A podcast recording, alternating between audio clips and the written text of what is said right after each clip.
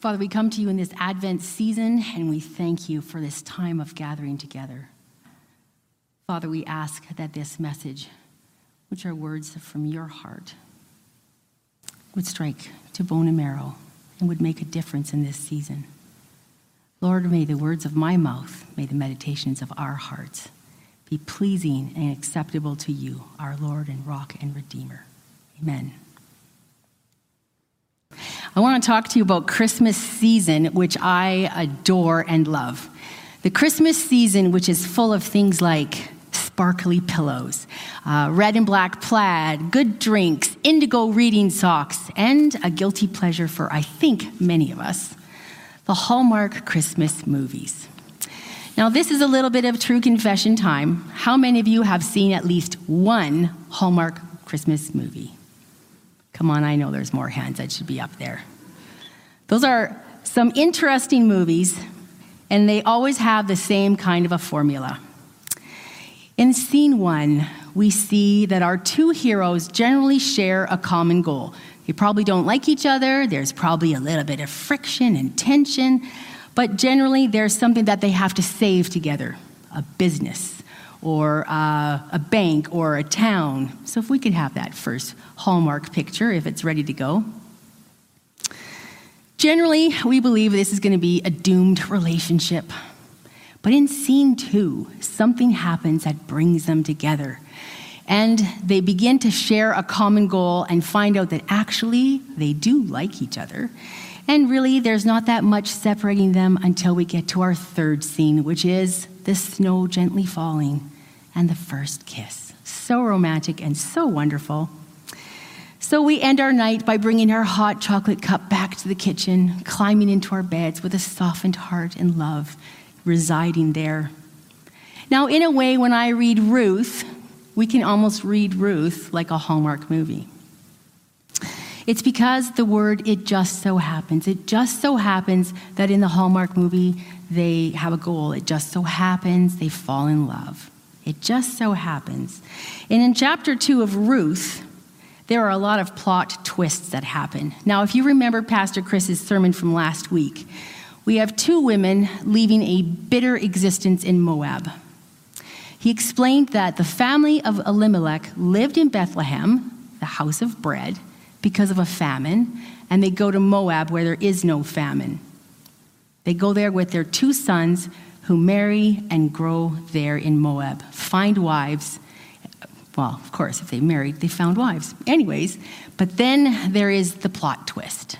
The tension comes in when Elimelech dies and the two sons die. And all of a sudden, Naomi is left there with two daughter in laws and no way to, to live. She changes her name, Naomi, which means pleasant, to the word Mara, which means bitter. And she decides that she's going to move back to Bethlehem. She tells her two daughters, her daughter-in-laws they have a choice. Orpah decides to stay, and Ruth decides to go with her. And in one of the most beautiful entreaties, Ruth says, Entreat me not to leave you or to depart from following you. For where you go, I will go. Where you lead, I will follow. Your people will be my people, and your God will be my God. What beautiful words. So she travels along with Ruth, and they go to Bethlehem. Now, it just so happens in verse 1 that Naomi has a relative on Elimelech's side, and he's a man of good standing. His name is Boaz. Now, there is so much here in verse 1. I wonder if you could put that up there for me, Jason. Verse 1. She had a relative on her husband's side, a man of standing from the clan of Elimelech, whose name was Boaz. It doesn't tell us much. But if you remember from the, the, uh, the way Jewish law works, in order for Naomi to stay in the, the line of Elimelech, uh, she had to marry another son. So this is where Ruth uses, or Naomi uses some good mother-in-law sarcastic humor, and she says, "Listen, Naomi." You can stay with me, but I'd have to marry another man, get pregnant. You have to wait till that child grows up, and then you can marry him. And I don't think you're going to hang around that long. So instead, they're looking for someone else in the clan of Elimelech. Now, Boaz, his name means swiftness or strength is in him. Now, if you remember that Naomi's two sons were named Mahlon and Kilion, and their names meant sickness and wasting. Now, there's a hallmark twist for you. This man was, this Boaz was a strong, upstanding man. And he was, another plot twist, single. He is a man worthy of trust, someone to emulate, an image bearer of God. Now, Levitical law explains a lot about why these women would want to go back to Bethlehem uh, in order that they could have a subsistence of some kind. They could glean for free. Pastor Chelsea Harmon describes the process of gleaning in this way. The process of clearing the field of its crops involves a two step process. The men entered the field first and cut the grain from the ground, collecting it into handfuls. When their hand was full, they dropped the bundles onto the ground, which were then gathered by women who followed a distance behind them. The women gleaned the handfuls into bundles, which would then be carried off the field. During each step of this process, there would inevitably be pieces that would drop or fall out of the bundles. Instead of going through the field a second time, God says that these crops, along with those on the very edge of the field, which possibly had weeds in them, they were to be left for the poor and the foreigner. Well, what a beautiful way God had in mind for us to show mercy to the poor and to the foreigner. And indeed, Ruth was all of those things. She was hungry, homeless, husbandless, poor, and a foreigner. So it just so happens as well that Ruth's timing is perfect. It is the festival of the barley harvest which means everybody is in their fields. And then we get to verses 2 and 3. And they say this And Ruth the Moabite said to Naomi, Let me go to the fields and pick up the leftover grain behind anyone in whose eyes I find favor. Naomi says, Go ahead, my daughter. I think, Yep, that's it. Go ahead, my daughter. And then it just so happens that where does Ruth end up? Now, there's a lot of roads she could have traveled down, there's a lot of fields she could have stopped in, but whose field does she end up in? Boaz's field. It just so happens. Now Boaz shows up on the scene, and you can imagine he already knows everybody that's going to be in his field because he's hired them. He's also hired an overseer, which means he's fairly wealthy because he's got that many people in his crew. But he would know his crew because he feeds them every day. And so when he sees Ruth, he does take notice of her. And he asks, Who is that? Now, biblical accounts don't really say that Ruth is beautiful, but this is a Hallmark movie after all. We are assuming she is. So Ruth also asks in verse 6 and 7 if she can harvest in the fields while the harvesters are still at work. I wondered why that was in the Bible, and it turns out this is not a normal request. Generally, the harvesters go in and then the women would go in. But for her to go behind the harvesters means she's going to pick up even more grain. So, this is a bold request because Bethlehem as well is coming out of a time of famine. And she literally is picking up food other people could have. Well, Ruth must have really impressed the overseer because he pleads her case to Boaz reminding Boaz that she's a foreigner, that she came here with Naomi. She's a hard worker. As a matter of fact, he makes note of the fact that she's stayed in the hot sun all day harvesting and is only taking a few breaks. Verses 8 to 13, we find, out, we find Boaz speaking to Ruth and asking her, and she's, he has given her permission to glean in the field. Now, you might imagine that Ruth at this point kind of has her eyebrow in a bit of a twist and is wondering why exactly did Boaz give her that permission? Why did he give her that favor? Because he has gone above and beyond. If we read what he says, he says, Don't go to another field. Watch the field where the men are harvesting. Follow along after the women. And when you're thirsty, go and get a drink from the water jars the men have filled. Again, this is a bit of a twist, isn't it? Usually, gathering water is something that the women do. But because Boaz knows that if there's large jars of water on the edge of the field, his harvesters can keep on going, he's had that happen. Generally, women gather the water. And now, not only have the men already done so, but Boaz is giving Ruth permission to go and get that water. What does that mean? It means she doesn't have to leave the field, find water, uh, drink, come back to the field. He's just saved her a lot of steps. Then in verse 12, there's another element that really strikes me. May the Lord repay what you have done. May you be richly rewarded by the Lord, the God of Israel, under whose wings you have come to take refuge. He is pronouncing a blessing over Ruth. Now, you've heard the word hesed used many times up here. Hesed is a Hebrew word for loving kindness or blessed kindness.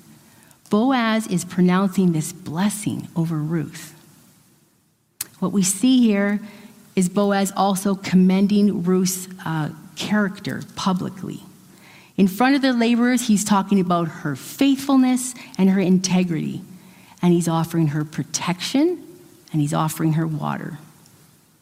He says, May you be richly blessed by the Lord, the God of Israel, under whose wings you have come to take refuge. So, without giving away the sermon for next week, it just so happens that the person that is going to provide that refuge for Ruth is Boaz himself. When we turn to God, we're turning to a God who is not only sovereign over all the details in our lives, but we're turning to a God who's going to protect us when we don't even know what's happening. Verse 14 At mealtime, Boaz invites her to share the meal with his workers, who he has provided lunch for. Now, in some manuscripts, when they talk about the roasted grain, it says that Boaz heaped the grain in front of her. So he was really making sure that she was fed. But that's just the point. Boaz served her. And in this serving of, of Ruth, we find a correlation to Jesus serving his disciples. Again, it's an unusual behavior. He shows Ruth unmerited, undeserved favor. Aren't those familiar words?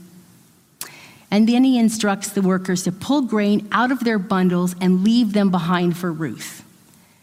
And he knows that the extra grain is going to feed Naomi and Ruth for a longer time. Now, when Ruth threshes her grain at the end of the day, it says she gathered amounts to an ephah. And I'm like, that's cool. What's an ephah? So I Googled it. Now, Google truly is all over the map. This is where you call fake news fake news. But, anyways, figures show an ephah is anywhere from 30 to 60 pounds, but the most common answer was 35 pounds. So imagine that, ladies. You've worked in the hot sun all day long, and now you've got to gather that grain, throw it on your back, and haul it off home. To also put it in perspective, uh, that's two weeks of labor in one day or a half month of wages. So Ruth is going home with a bounty from threshing, as well as the food that she's already set aside from Naomi from lunch. So then we go to verse 20. The Lord bless him, Naomi says to her daughter in law when Ruth comes home. He has not stopped showing his kindness to the living and the dead. And then she added, just so happens, that man is our close relative. He's one of our guardian redeemers. Amazing. Imagine that. It just so happens. All the roads to wander down, she finds a kinsman redeemer. What is a kinsman redeemer? A kinsman redeemer is three things a near relative or kinsman, so it has to be related to the family, and indeed Boaz was. Number two is one who had the means to bring about the redemption, including family members sold into slavery. So you had to be wealthy, and indeed, Boaz was. And one who had the desire to accomplish redemption. Now, again, we're not going to give away the sermon for next week, but as it happens, Boaz fits the bill completely to be a kinsman redeemer or a guardian redeemer for Ruth. But not only for Ruth, for Naomi. Not only for Naomi, but for the line of Elimelech. If it wasn't enough blessing he has now invited Ruth to come back to his field, providing more food and providing safety. What a story. Now, let's not forget that both of these women are still lost in the grief of losing their husbands and their sons. They've left a land where things were relatively known to come back to Bethlehem where things were very unknown for them. And truly, what joy is there in that? I suppose that if I was Naomi, the only joy that I would be experiencing is the fact that Ruth knows what I'm going through, she understands me, and she really wants to be with me. But then again, I wonder about Naomi, if she was ready then at that point to change her name from Mara, bitter, back to Naomi, pleasant. Is she beginning to move from despair to hope? And does she recognize that the turn of events are the hand of God? And indeed, when we read it, we find that she is quick to name the Lord as the source of blessing. Blessed be the Lord, whose kindness, whose hesed, has not forsaken the living or the dead.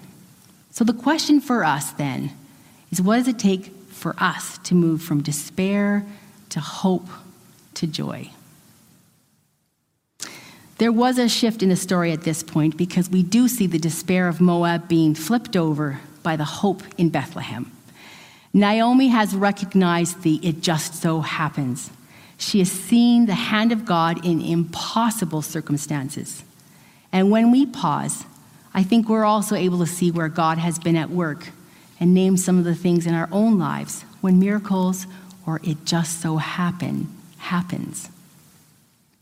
In verse 20, Naomi talks about God's loyal love to herself and Ruth. And I think that we're going to find that God's loyal love is the same to us. He shows his love through people like Ruth, through people like Boaz, and through you and through me. The times that we'll go that extra mile just to make sure someone else is cared for. We could even change the name of that loyal love to the word grace. We're given salvation because of grace. We can't work for it, and we certainly don't earn it. When Boaz says, The Lord repay you, I'm reminded of Hebrews 11, verse 6, which talks about God rewarding those who seek after him. When people come to God in faith, knowing that they don't deserve His grace, He rewards those that seek Him. Ruth had already turned to the Lord. She's made that decision when she came with Naomi to Bethlehem and to the house of the God of Israel. It isn't a coincidence when God is involved. As a matter of fact, there's never a coincidence. God is working in all the little details. So it's a good reminder to us that we have a sovereign God and that nothing happens by accident because there is no, it just so happened. We have a faithful God acting through a family and bringing their family line into the line of Jesus, which you saw earlier, the lineage slide. Can you imagine this Moabitess who lost her husband, who traveled to Bethlehem to a strange place? Is in the lineage of Jesus Christ. So, how do we move from despair to joy? Well, I read a blog from Pastor Rick Warren, and he talks about moving our hearts into a correct posture. So, here we go five pithy ways of creating happiness. Number one, remember that God is with you, in you, and for you. Romans 8:31 says, "If God is for us, no one can defeat us." When we think the world is not only going to overwhelm but win, the surety of God's faithfulness reminds us that he is in control. Number 2, be grateful without grumbling. Philippians 2:14 says, "Do everything without grumbling or arguing." That's hard to do when we're not feeling our best, when we're in pain, when we have a tragedy in the family, when things are not going well.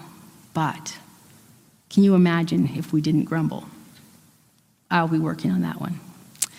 Keep your conscience clear. Philippians 2, verse 15. Paul writes, You are to live clean, innocent lives as children of God in a dark world full of people who are crooked and stubborn. Shine out among them like beacon lights. Whoa. Little self examination time there. Are you being stubborn and not taking the first steps to clear a problem between you and someone else? This is something worth reflecting on, isn't it? Memorize God's word is step 4. Philippians 2:16, hold firmly to the word of life. Change your thinking. You dwell on God's thoughts, not your own, God's words, not your own. And number 5, use your life to serve others. Matthew 25 verse 40. Whatever you did for the one of the least of these brothers and sisters of mine, you did it for me. God put into place ways that we can take care of each other. It's the reaping law, it's the kinsman redeemer law, it's the things that our deacons do, it's the things that we as a church family can do for others. It's a reminder to be as generous as Boaz. Joy is a theme throughout the Bible. It starts in Genesis when God proclaims the world, it is good. Where did I just lose myself? Uh, it's an attitude that God's people adopt, not because of happy circumstances, not because their hope in God is in God's law and promise. The joy of God's people is not determined by their struggles but by their future destiny, because it just so happens that God loves you. While the next quote is uh, being shown, if it can go up, I'd like to invite the worship team to come forward. I have a quote by Douglas Webster. It might not come up. It's all right. For as long as life rests on our own self effort and good fortune, the joy of life extends only to the happiness of our circumstances. I just want to say that one more time because it really struck me. As long as life rests on our own self effort and good fortune, the joy of life only extends to the happiness of our circumstances. Christian joy is more than turn that frown upside down. It's a profound decision to place our faith and hope in the power of Jesus Christ and his rescue over us. The story of Ruth is a story that I call despair to joy. Are you in this place?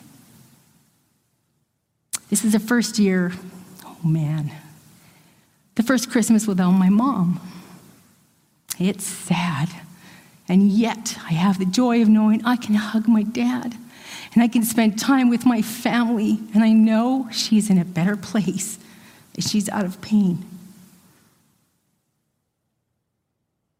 I have true joy, and we have true joy because we have the message of the gospel of Jesus Christ who came to earth, who defeated sadness and despair and came in power.